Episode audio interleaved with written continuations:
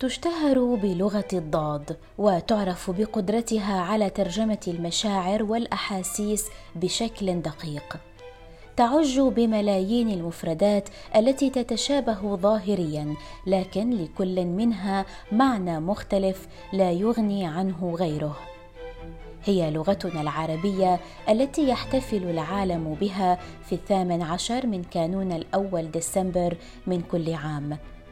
ويهدف الاحتفال باليوم العالمي للغة العربية إلى نشر الوعي بأهمية وتاريخ هذه اللغة والثقافة التي تحملها. في حلقة اليوم من بودكاست في عشرين دقيقة سنتحدث عن أهمية اللغة العربية وعن الصعوبات والمشاكل التي تعاني منها في الوقت الراهن. سنلقي الضوء على وضع هذه اللغة في سوق العمل وعلى الجيل الشاب الذي يتعامل اليوم مع لغته العربية بأسلوب مختلف. أهلا بكم. يأتي الاحتفال بيوم اللغة العربية في إطار دعم وتعزيز تعدد اللغات وتعدد الثقافات في الأمم المتحدة. إذ اعتمدت إدارة الأمم المتحدة للتواصل العالمي قرارا بالاحتفال بكل لغة من اللغات الرسمية الست للأمم المتحدة. وبناء عليه تقرر الاحتفال باللغة العربية في الثامن عشر من كانون الأول ديسمبر من كل عام. كون هذا هو التاريخ الذي صدر فيه قرار الجمعية العامة بإدخال اللغة العربية ضمن اللغات الرسمية ولغات العمل في الأمم المتحدة عام 1973 ويحتفل العالم العربي بيوم اللغة العربية من كل عام لعدة أهداف. على رأسها إبراز أهمية اللغة العربية في مجتمعاتنا والتشجيع على إنتاج المشاريع التي تخدم هذه اللغة وتعزيز دورها محليا ودوليا. بالإضافة إلى المشاركة بانتشار اللغة العربية وترسيخ شعور الاعتزاز والافتخار بها ولفت انتباه العالم للحضارة العربية وأصولها. وتعتبر اللغة العربية ركنا من أركان التنوع الثقافي للبشرية وهي إحدى اللغات الأكثر انتشارا واستخداما في العالم. إذ يتكلمها يوميا ما يزيد على 400 مليون نسمة من سكان الأرض. ويتوزع متحدثو اللغة العربية بين المنطقة العربية وعديد المناطق الأخرى المجاورة لها. كالأحواز وتركيا وتشاد ومالي والسنغال وأريتريا. كما أن للغة العربية أهمية كبرى لدى المسلمين كونها لغة القرآن الكريم ولا تتم الصلاة في الإسلام إلا بإتقان بعض من كلماتها. اللغة العربية هي أيضا لغة شعائرية رئيسية لدى عدد من الكنائس المسيحية في المنطقة العربية. كما كتب بها العديد من أهم الأعمال الدينية والفكرية اليهودية في العصور الوسطى. اللغة العربية نافذة لعالم زاخر بالتنوع الثقافي بجميع أشكاله وصوره. فمن الأساليب الشفهية والكتابية إلى اللغة الفصيحة والعامية وفنون الشعر والنثر تتنوع إبداعات استخدام اللغة العربية. تاريخيا سادت اللغة العربية لقرون طويلة بوصفها لغة السياسة والعلم والأدب. فأثرت تاثيرا مباشرا أو غير مباشر في كثير من اللغات الأخرى في العالم الإسلامي مثل التركية والفارسية والكردية والأردية والماليزية والإندونيسية والألبانية وبعض اللغات الإفريقية الأخرى مثل الهاوسة والسواحيلية. وبعض اللغات الأوروبية وخاصة المتوسطية منها كالإسبانية والبرتغالية والمالطية والصقلية. كما ساعدت اللغة العربية على نقل المعارف العلمية والفلسفية اليونانية والرومانية إلى أوروبا خلال عصر النهضة. وأتاحت إقامة الحوار بين الثقافات على طول الحدود البرية والبحرية لطريق الحرير من سواحل الهند إلى القرن الإفريقي. التطور التكنولوجي الذي نشهده اليوم والاستخدام المكثف للغات العالمية مثل الإنجليزية والفرنسية لعب دورا في إحداث تغييرات عديدة في استخدام اللغة العربية. فلا يخفى على أحد أن اللغات الأجنبية تأتي اليوم في المرتبة الأولى في التواصل اليومي وفي المجال الأكاديمي وحتى في سوق العمل. وبالمقابل يتناقص استخدام اللغة العربية الفصحى إذ يستخدم عدد متزايد من الناس اللهجات العربية المحلية. كما أن تطور الذكاء الصناعي سيكون له الكثير من التداعيات في مجال اللغة والثقافة أيضا. الأمر الذي من شأنه أن يطرح تحديات جديدة في كيفية تفادي اقتصار الانتفاع بالتكنولوجيا الحديثة على عدد معين من اللغات والثقافات بحيث تحرم منها مجتمعات أخرى بسبب اللغة التي تتكلم بها. ونتيجة لكل هذا تزداد الحاجة لصون سلامة اللغة العربية الفصحى من جهة ولتطويرها وتحديثها من جهة أخرى وذلك بجعلها متوافقة أكثر مع متطلبات المشهد اللغوي والفكري المتغير في عصرنا الحالي. ضيفنا الباحث والمدقق اللغوي الأستاذ فادي سميسم يحدثنا عن أهمية اللغة العربية وعن أبرز وأهم التحديات والصعوبات التي تواجهها. طبعا مما لا يخفى على أحد تلك الصعوبات والتحديات التي تعاني منها اللغة العربية اليوم. فهناك مجموعة من الصعوبات والتحديات أمام اللغة يمكننا أن نقسمها إلى قسمين التحديات الداخلية والتحديات الخارجية. التحديات الداخلية ترتبط عمليا بالأزمة الحضارية التي يعيشها العرب بشكل عام والتي أدت بدورها إلى ظهور أصوات تدعو إلى ترك وهجر اللغة العربية الفصحى واستبدالها باللهجة المحكية أو ما نسميه بالعامية. حتى وجدنا بعض الدول العربية أصبحت لديها قنوات تلفزيونية خاصة باللهجة المحلية. تنقل الأخبار والبرامج الثقافية والاجتماعية وغيرها بلهجة البلد المحلية. أما التحديات الخارجية فإن للعولمة دور كبير في ذلك. إذ إنها تفرض سياقا ثقافيا واحدا وتحارب التعددية الثقافية ومنها اللغوية حيث تفرض القوة السياسية والاقتصادية واقعا ثقافيا ولغويا تابعا.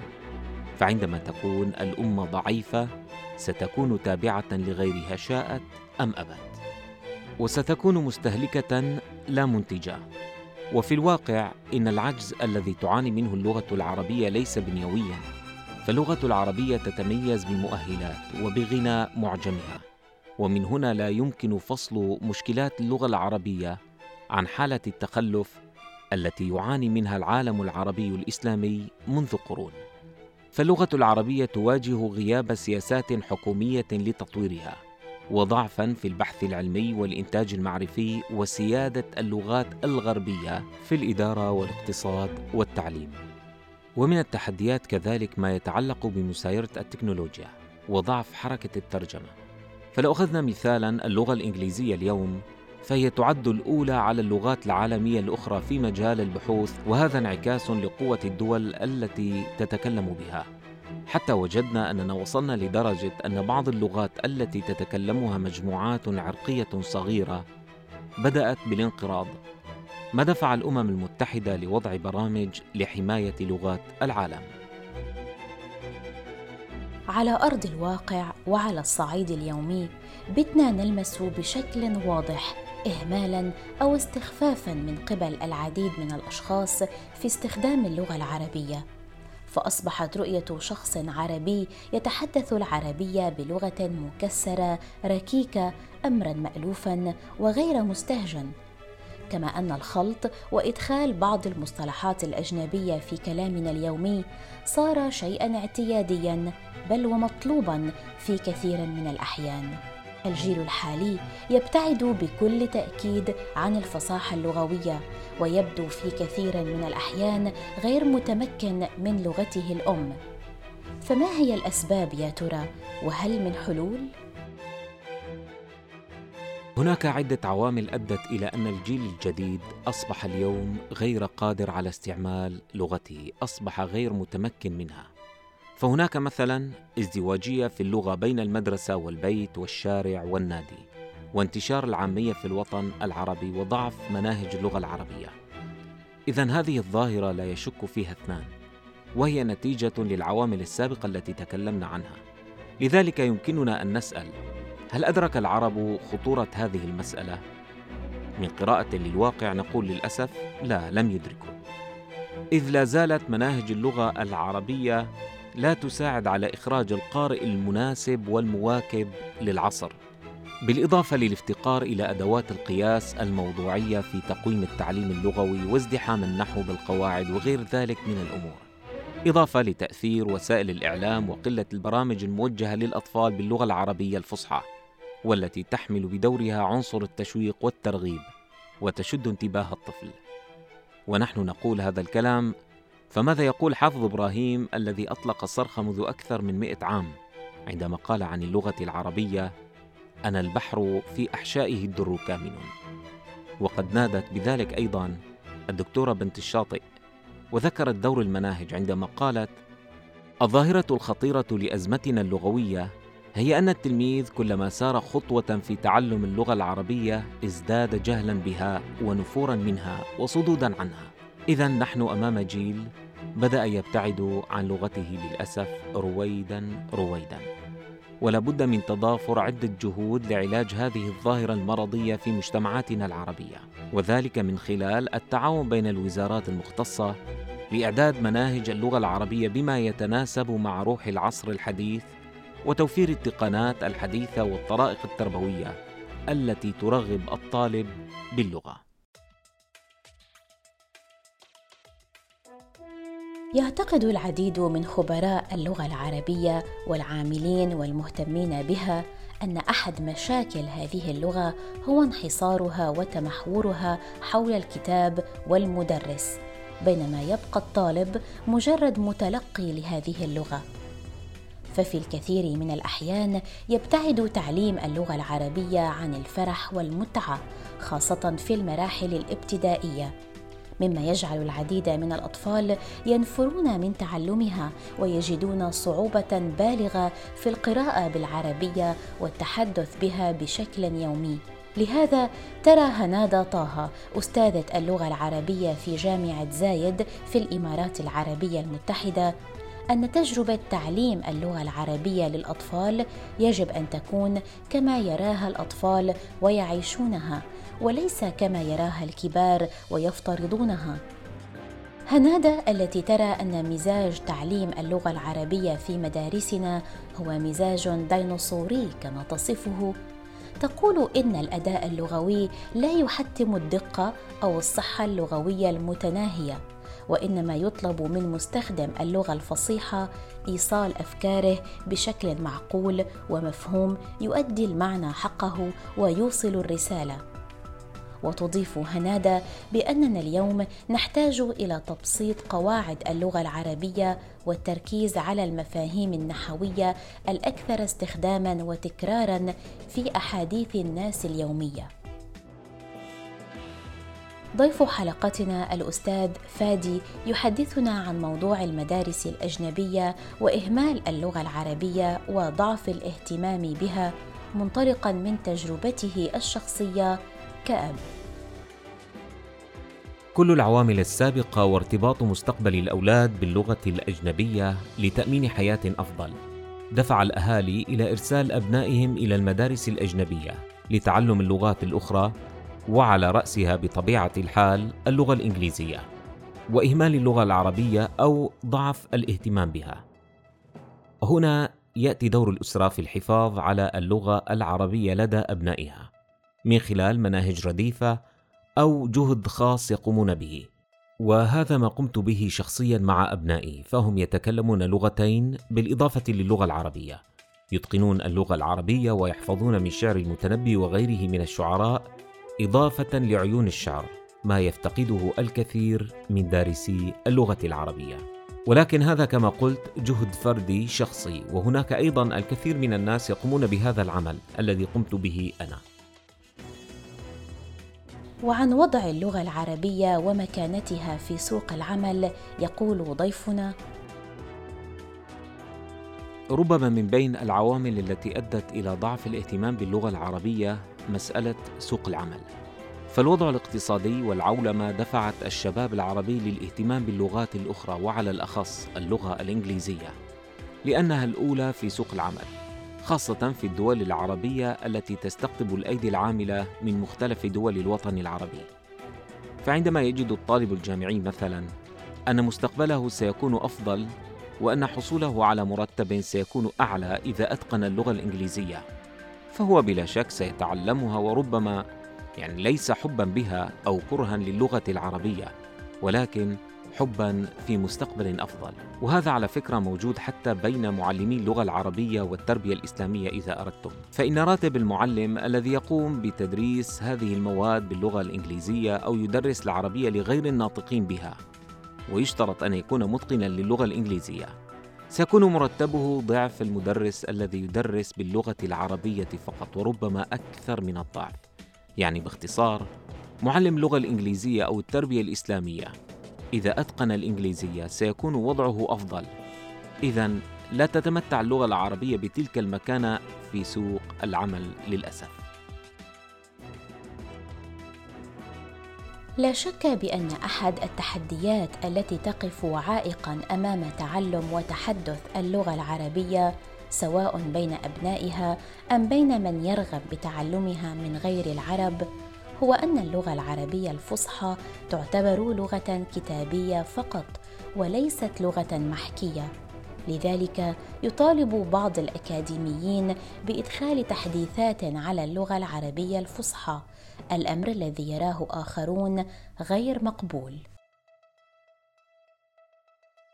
الإعلامي المصري أيمن العجمي يرى أن اللغة كائن حي ينمو ويتطور. بل إنه قد يمرض ويموت إذا فقد قدرته على الاستجابة لمستجدات العصر. يقول أيمن في مقال كتبه في جريدة السفير إن الاتساع الهائل في الفجوة بين اللغة المكتوبة والعامية هو أكبر دليل على عجز اللغة الفصحى عن مواكبة التطور.